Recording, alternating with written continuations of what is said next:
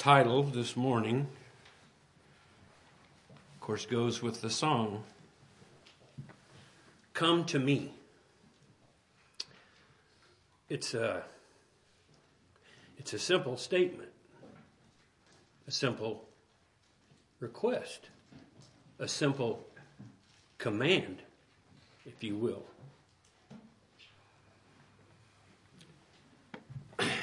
Second Corinthians 11, verse 3.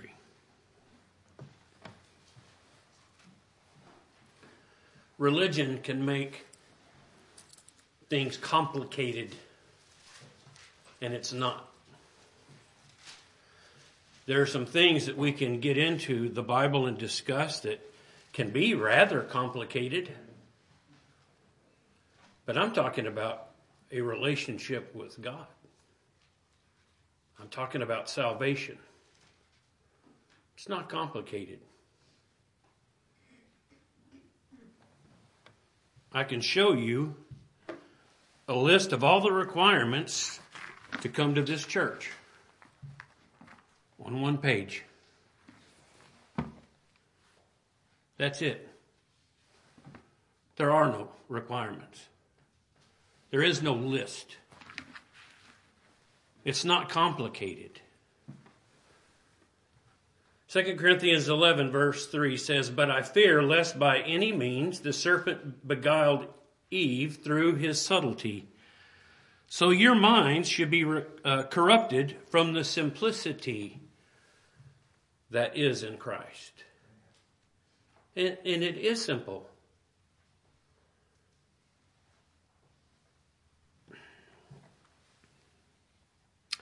I didn't bring my Bible up. I always print my things. But if I had my Bible here in my hand, I could lift it up.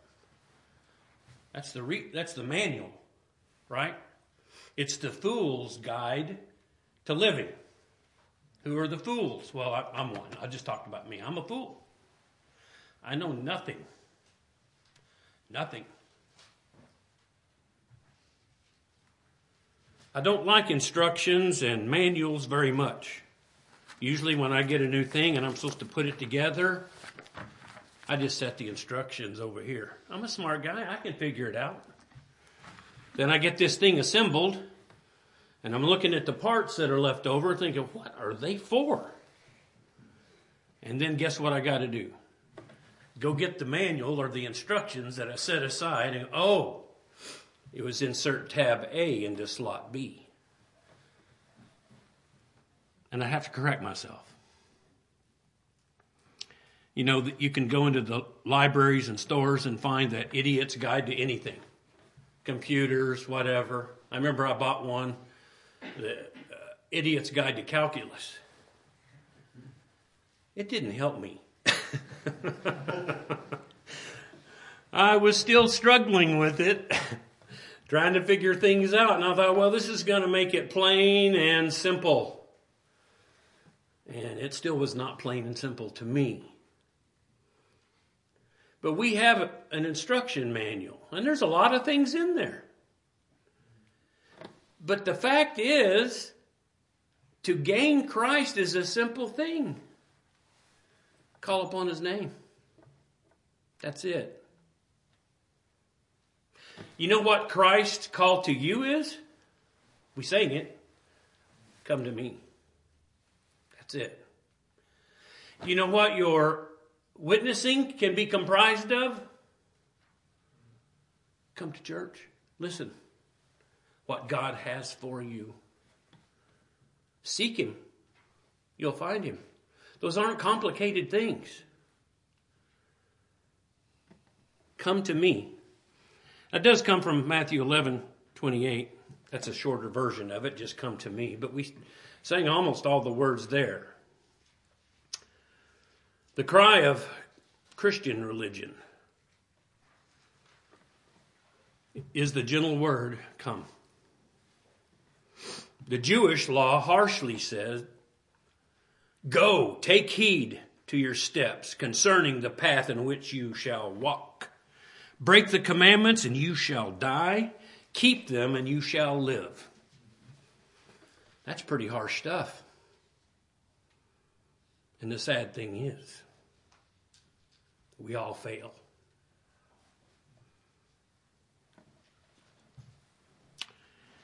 The law was an age of terror, which drove men before it as with a scourge. The gospel is the opposite. It draws man with bands and bonds of love. And I added bonds because it talked about, there's a word in that song, yoke. There's two ways of looking at a yoke. It's either you're in prison and bondage and under control, but also the yoke of Christ, which is, what did it say? Easy. Makes your burden light. And that's what the manual says, right? Jesus is the good shepherd. He always goes before his sheep, inviting them to follow him, to use him as a guide. The law repels. The law repels. The gospel attracts. The gospel attracts you. I love playing with magnets. I got, I get them out when all the kids come over every time. It's they're just fun to play with. I got a, probably a hundred and something. These little magnets, different shapes, and you can horse around with magnets. And there's ways that when you turn it, they go together. It's it's automatic. It's this unseen power that pulls it together. You turn them the other way, opposite poles, and what do they do? Well, wait a minute. Sorry. Same pole, it'll push away. God's like a magnet. You have both poles. One will attract you to God, the other one, you repel yourself from God through your own action or position. I hope that analog works for you. But the law repels and the gospel attracts. The law separates, the gospel puts together. The law shows the distance there is between sinful man and a holy God. It's a distance that's so vast we can't even express it. But Jesus can fill and bridge the gap between holy God and sinful man.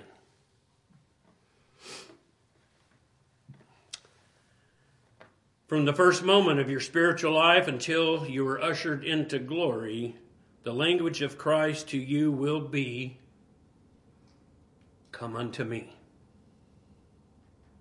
For the first time and for every day that you live. That manual teaches you how to walk. Oftentimes, I've set that manual aside, tried to do things my own way, and I always have parts left over. There's always something missing until I go back to the manual.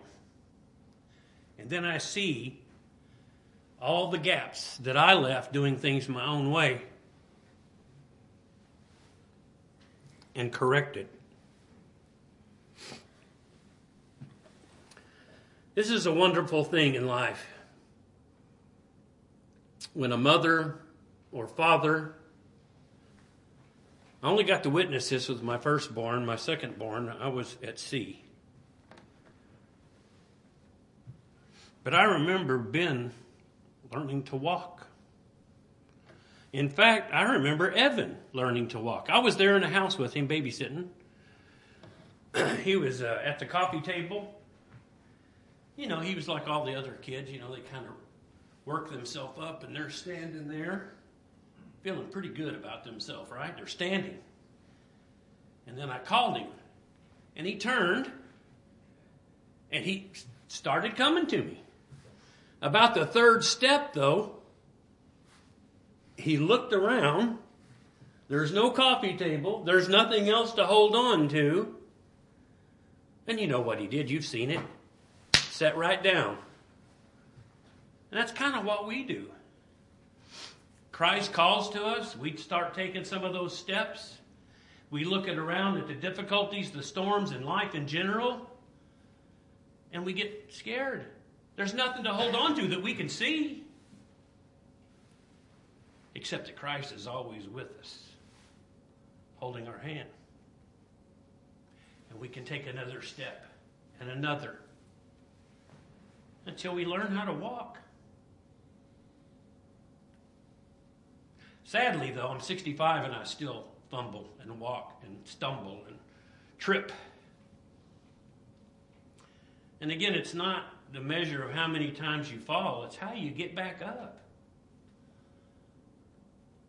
And if you get back up through the help of Christ, now you're walking indeed the right way. Also, perhaps in a direction that God wants you to. But how did it start? Because Jesus said, Come to me. And you either bravely or just by some notion started going that direction. Again, not of your own will, but because of the call. Do you stop watching your children once they've taken that first step or two? No, you're watching them perhaps even closer now. You don't want them to walk into danger, stumble into something that's the wrong thing, or uh, something that could harm them.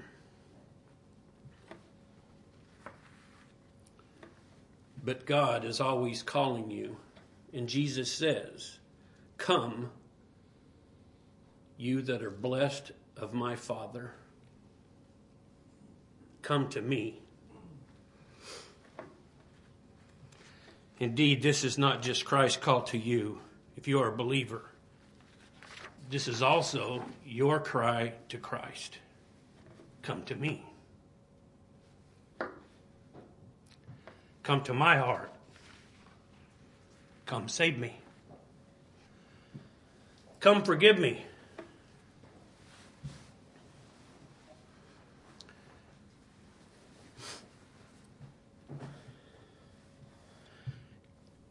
You will be panting for a nearer and closer communion with Him. After He has called you, you call Him, you want more. You're thirsty. We sing that song. As the deer panteth for the water, so my soul panteth after thee. That, that's what's in here. Because there's something we want. There's something we need. We need instruction. We need guidance. Please come and occupy my heart. Save me, consecrate me entirely for your service. Back to yoke.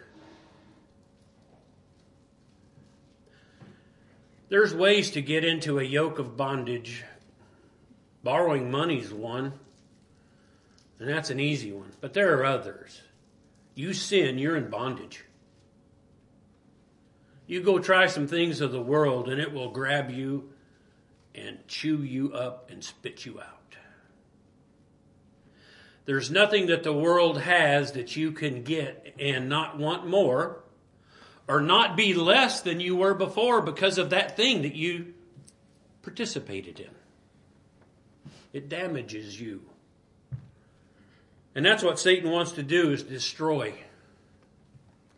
He can't destroy you in terms of taking you away from your salvation. That's impossible.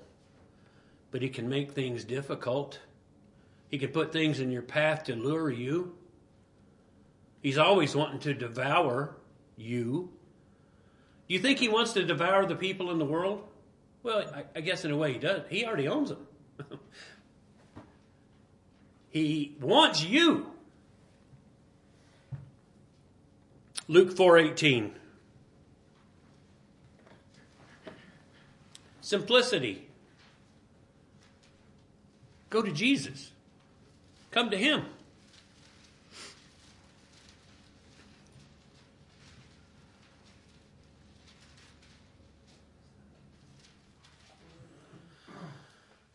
This should be uh, some red letters in, in your Bible, are they not? And we know what that means, who's speaking. Luke 4:18 The spirit of the Lord is upon me that's interesting. Jesus saying that the spirit of the Lord is upon him. Right? He is the spirit and God incarnate. Because he hath anointed me to preach the gospel to the poor. He hath sent me to heal the brokenhearted, to preach deliverance to the captives, and recovering of sight to the blind, and set at liberty them that are bruised. A lot of these words were within those songs we sang. To preach the acceptable year of the Lord. And he closed the book and gave it again to the minister and sat down. And the eyes of all them that were in the synagogue were fastened on him. And he began to say unto them, This day is the scripture fulfilled in your ears. And all bare him witness and wondered at the gracious words, words which proceeded out of his mouth.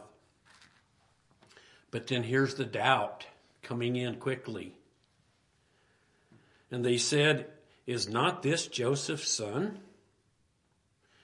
And he said unto them, Ye will surely say unto me this proverb, Physician, heal thyself. Whatsoever we have heard done in Capernaum, do also here in thy country. And he said, Verily, I say unto you, no prophet is accepted in his own country. But I tell you of a truth, many widows were in Israel in the days of Elias, when the heaven was shut up three years and six months with great famine and was throughout all the land. Wasn't that long ago? I, I don't know, six months or a year, maybe it's maybe that's long to you. Uh, Brother Vince preached from this. Wonderful sermon. Who God went to during those time periods. It was others, and it's fixing to talk about it. But unto none of them was Elias sent save unto Sarepta, a city of Sidon, unto a woman that was a widow. And many lepers were in Israel in the time of Eliseus the prophet. And none of them was cleansed, saving Naaman, who was Syrian. Those are kind of things to ponder about what God was doing, who he was sending salvation to, uh, healing, and so forth. And all they in the synagogue, when they heard these things, this is just like the world around us today, they were filled with wrath. Doubt came, then anger and wrath, and then murderous hearts. Let's see here and rose up and thrust him out of the city and led him unto the brow of the hill whereon their city was built that they might cast him down headlong, head first, throw him over the cliff. They wanted to kill him. This is one of many attempts on the life of Christ. It wasn't his time yet, and that wasn't the method. And I like this next one. But he, passing through the midst of them, went his way. You know, I don't know exactly how that worked, but they didn't know it, but he walked right through the middle of them and left. And I'd like to see the, the looks on their faces, the astonishment. Where did he go? He was right here. We had our hands on him, perhaps. Now he's gone. He had power and came down to Capernaum, the city of Galilee, a city of Galilee, and taught them on the Sabbath days. He kind of left his hometown and started preaching and talking in other areas. Matthew 11, verse 15. But there was purpose in all of that. It was, and it's written down to demonstrate to us doubt, fear, anger, wrath against the Son of God. They didn't have the right ears They weren't given sight to see who it was they were trying to torment or kill. They were filled with the wrong spirit spirit of anger, wrath, and murder, which all comes from the father of lies, Satan. That's what we're seeing now in the world, what they're doing. They're driven by one master, and that's who they serve. Matthew 11, right? Verse 15. He that hath ears to hear, let him hear. But whereunto shall I liken this generation? It is likened to children sitting in the markets and calling unto their fellows and saying, We have piped unto you, and ye have not danced. We have mourned unto you, and ye have not lamented. For John came neither eating nor drinking, and they say, He hath a devil. The Son of Man came eating and drinking, and they say, Behold, a man gluttonous and a winebibber, a friend of publicans and sinners I'm going to stop there. A friend of publicans and sinners? Hallelujah! That's me. I'm a publican. I'm a sinner. Maybe not in the exact terms, but you know exactly what I'm saying.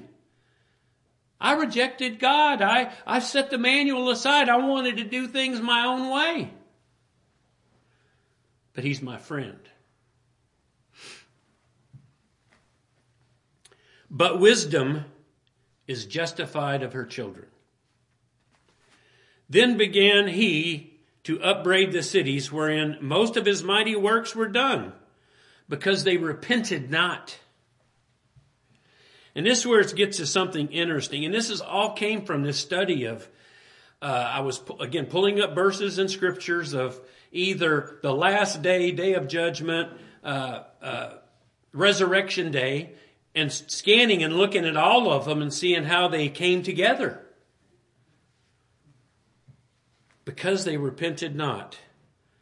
Woe unto thee, Chorazin! Woe unto thee, Bethsaida!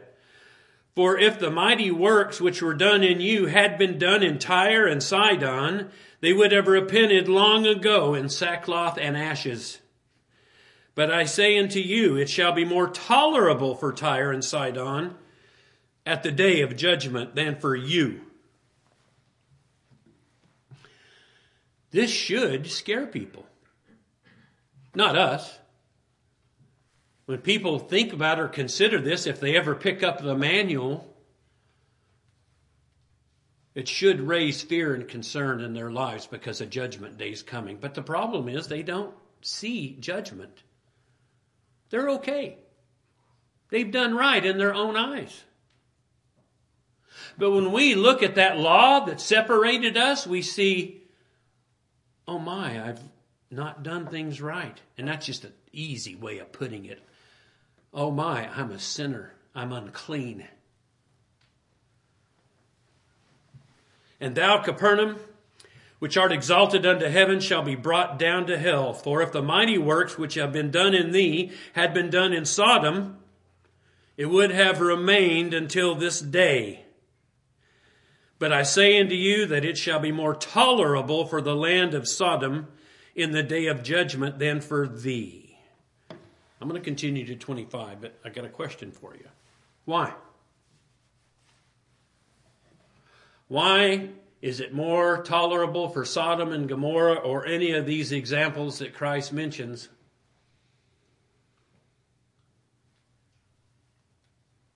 than for these people? They witnessed, they saw, they heard the miracles. You know, in other parts of the Bible, it says if they tried to write down everything that Jesus did, it would fill all the books. We only have just a small amount of some of the miracles. It was a constant thing with him. By the way, healing those that were his elect, and I'm certain many that were not. And I would put the example before you of the ten lepers. Where are the nine? Now, I don't, am I saying all those are unelected? I don't know. But they certainly had no gratitude for being healed from an awful, awful disease. But all these that witnessed him saw him. And what did the Sadducees and Pharisees ask of him? Show us a sign. All they had to do was look around. They had scribes and Pharisees watching him, trying to trip him up, and witness to all the things that he done, and yet they still had that anger, wrath, and murderous hearts. Why more tolerable than Sodom or any of these other examples? Verse 25 At that time Jesus answered and said, I thank thee, O Father, the Lord of heaven and earth, because thou hast hid these things from the wise and prudent. Stop there. They weren't truly wise, nor were they prudent. They were wise and prudent in their own eyes. They said they followed the law. They were clean. They were okay. And everybody else was a sinner and were lacking. When in fact it was the other way around. They were lacking in all things. And the wisdom was given to the babes. And thou hast revealed them unto babes. Finished the verse myself already. All right, verse 26. Even so, Father, for so it seemed good in thy sight. What was good in his sight? To give the wisdom to the babes, to the unlearned. To have a book, to have a, show a fool like me what to do, how to walk, what the manual is, what does it say? Give me some instructions. It's right there.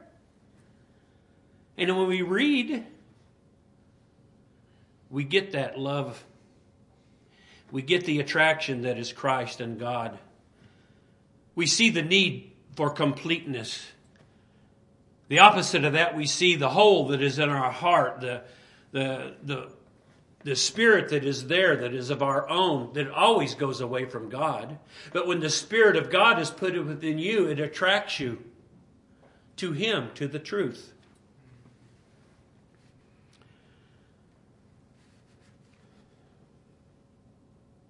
Sorry, I lost my place. Even so, okay, verse 27 All things are delivered unto me of my Father, and no man knoweth the Son but the Father. Neither knoweth any man the Father save the Son, or except the Son. And he, to whomever, whomsoever, the Son will reveal him. There's a whosoever. There's a whosoever. There's a whosoever. Right? God revealed stuff to you. The babe, the one without knowledge, the one without understanding and wisdom. But he revealed these things to you. Why? I don't have a good answer for that except that he loves you. I've asked that question many times here. Verse 28 we sang the song. Come unto me, all ye that labor and are heavy laden, and I will give you rest. Take my yoke upon you, learn of me, for I am meek and lowly in heart, and ye shall find rest unto your souls. For my yoke is easy and my burden is light. Back to yoke. You know, back in the day, they didn't have tractors, and that's way, way back when, they used oxen. And that's how they plowed the fields. They did it within the last century with mules and things. And it was really a valuable thing to have matched mules. They were paired. They knew each other. They knew how to work together. They knew what to do. And it was needed to plow and to raise your crops and to break up the ground. To take that difficult ground, hard to deal with, kind of turn it upside down, ready for planting. Pretty sure I've used this uh, example before or analog that you get a new ox, you got to raise it. So, what do you do to train it? You tie it up with the yoke, and the yoke is usually a piece of large piece of wood. And you, probably get this picture in your mind that I have. You know, it's up around near their shoulder and neck area, and they're harnessed to it. And they're both matched and put to that. But that new ox doesn't really know what to do. So what does the lead ox do? Does the work. Shows the other one how to walk, how to plow, how to live, how to do. And then it's trained too. That's what Christ does to you. He's taken the yoke and you're following him. The yoke is easy. Follow him. Do what he instructs. Do what he does. Be like him. The opposite of that is again bondage from yoke from the, some of the things that I mentioned. But the best bondage or yoke to be strapped to is Christ. To be in bondage with Him, to be His prisoner. What a wonderful thought to be a prisoner of Christ. I know I've used this example before, but to be His. There's no better place to be than to be a prisoner of Christ. His yoke is easy. His burden is light. Galatians 5 1.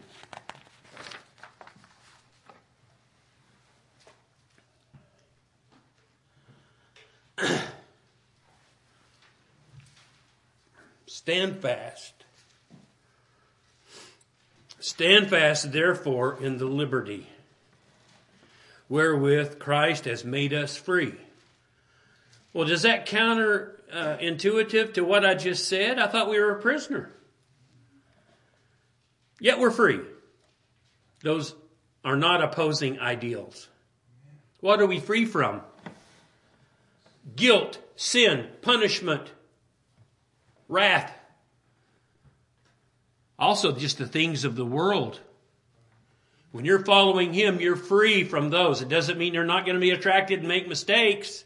Set the manual down, have some parts left over. That's part of life. But we are free. And be not entangled again with the yoke of bondage. And that's again the negative side of it. All sin will put you, sin will put you into bondage. May, even if it's just a short time, you are. And there's a cost. There's a penalty. Behold, I, Paul, say unto you that if you be circumcised, Christ shall profit you nothing. For I testify again to every man that is circumcised that he is a debtor to the whole law. Again, we're back to law repels, gospel attracts. So we're saying again, the law repels, pushes you away. The gospel attracts and forgives. And then, if you're in that condition, Christ has become no effect unto you. Whosoever of you are justified by the law, ye are fallen from grace. And I would say you've never had grace. You don't know what grace is. And he's talking a lot about the Sadducees and Pharisees, the unbelievers, those that were attacking the church. And it started within. For we through the Spirit wait for the hope of righteousness by faith. I talked about that a little this morning. Hope and faith go together. I can hope for a lot of things, but my blessed hope is that I get to see Jesus, that I'm forgiven, I'm spared the wrath, I'm not judged. When the book of deeds are opened, all my deeds are covered by the blood of Christ. They're not there. My deeds and my sin have been cast as far as the east is from the west. Praise his name.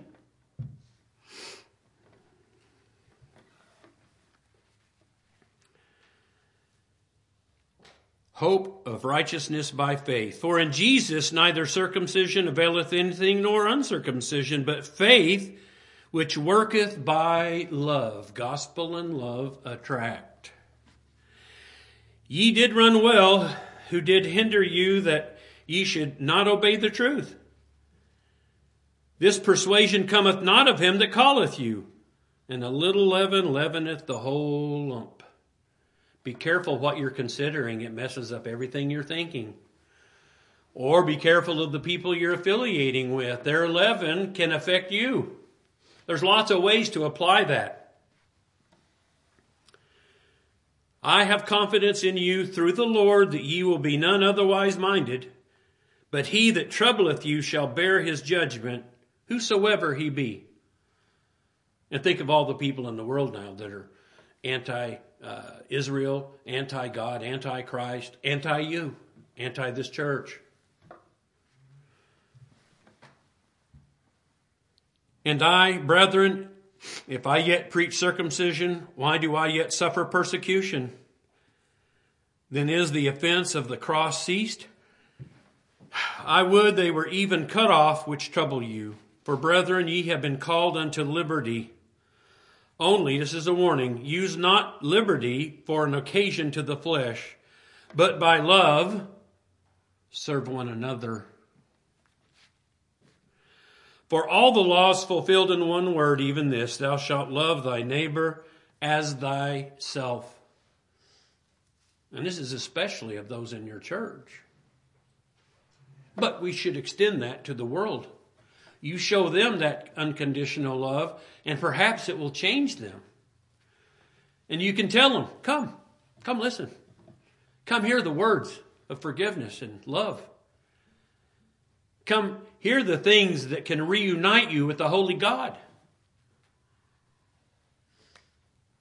Verse 15, this is important. But if ye bite and devour one another, take heed that ye be not consumed one of another. Who's he talking to? Christians.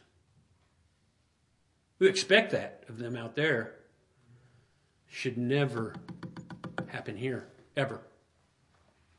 But we do. We're, we're human. But sometimes we set that rule book aside and get this thing in our own mind that somehow we've got it figured out and woe to the other person. That's biting and devouring. I've done it. And I'm ashamed of it. But what do we do? Let's look at the manual. What would the manual say? I say then, walk in the Spirit. How do we learn how to walk? Jesus is calling us. We take those steps and continue to go to Him as He's beckoning us. Walk in the Spirit, and ye shall not fulfill the lust of the flesh. So, if, if you're in that biting and devouring mode, what spirit are you listening to? It ain't Christ.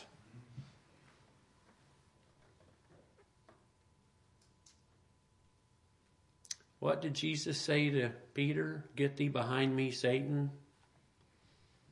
Another time, you know not what spirit ye are of. We got to be careful because we can get things in our mind and think, well, well, I'm right. They're wrong.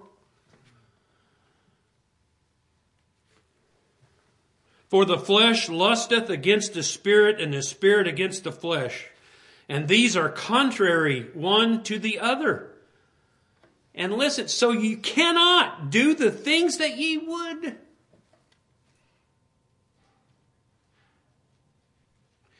You want to be defeated in something? Start biting and devouring. It destroys everything else. So get back in the right spirit. Verse 18 But if ye be led of the Spirit, ye are not under the law. Amen to that.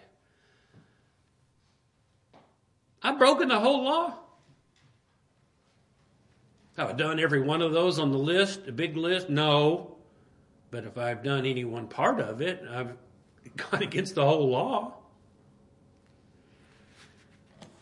Down to verse 25. If we live in the Spirit, remember I said learning how to walk, come to Jesus. But if we live in the Spirit, let us also walk in the Spirit. Keep walking. Keep listening.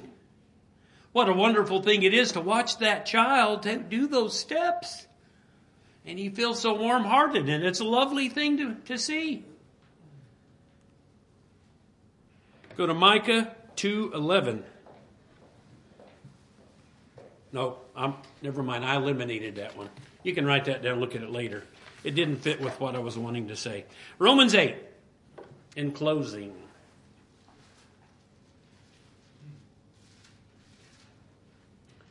Romans 8, verse 1. There is therefore now no condemnation to them which are in Christ Jesus, who walk not after the flesh, but after the Spirit. Read the manual. Learn how to walk. Keep reading the manual. Go back to it. Look at the instructions once in a while. For the law of the Spirit of life in Christ Jesus hath made me free from the law of sin and death. Again, the law repels, the gospel and love attracts. That's also how we attract people to Jesus. How? Showing love and forgiveness. Tell them, come. Come listen. free from the law of sin and death. For what the law could not do in that it was weak through flesh, the flesh, God sending his own son in the likeness of sinful flesh, and for sin condemned sin in the flesh.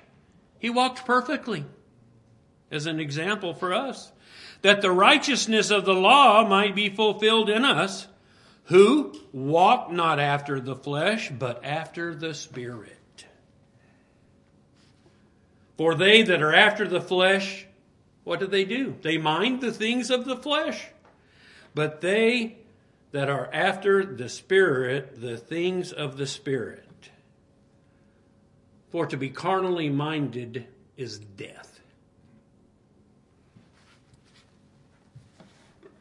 I cut off my verse. But to be spiritually, what is the rest of it?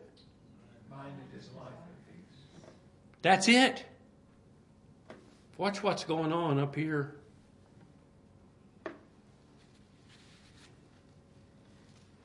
Are you weary? Are you heavy laden? We don't have that song in our book.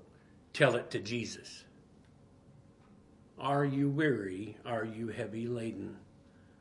Tell it to Jesus. May God bless you.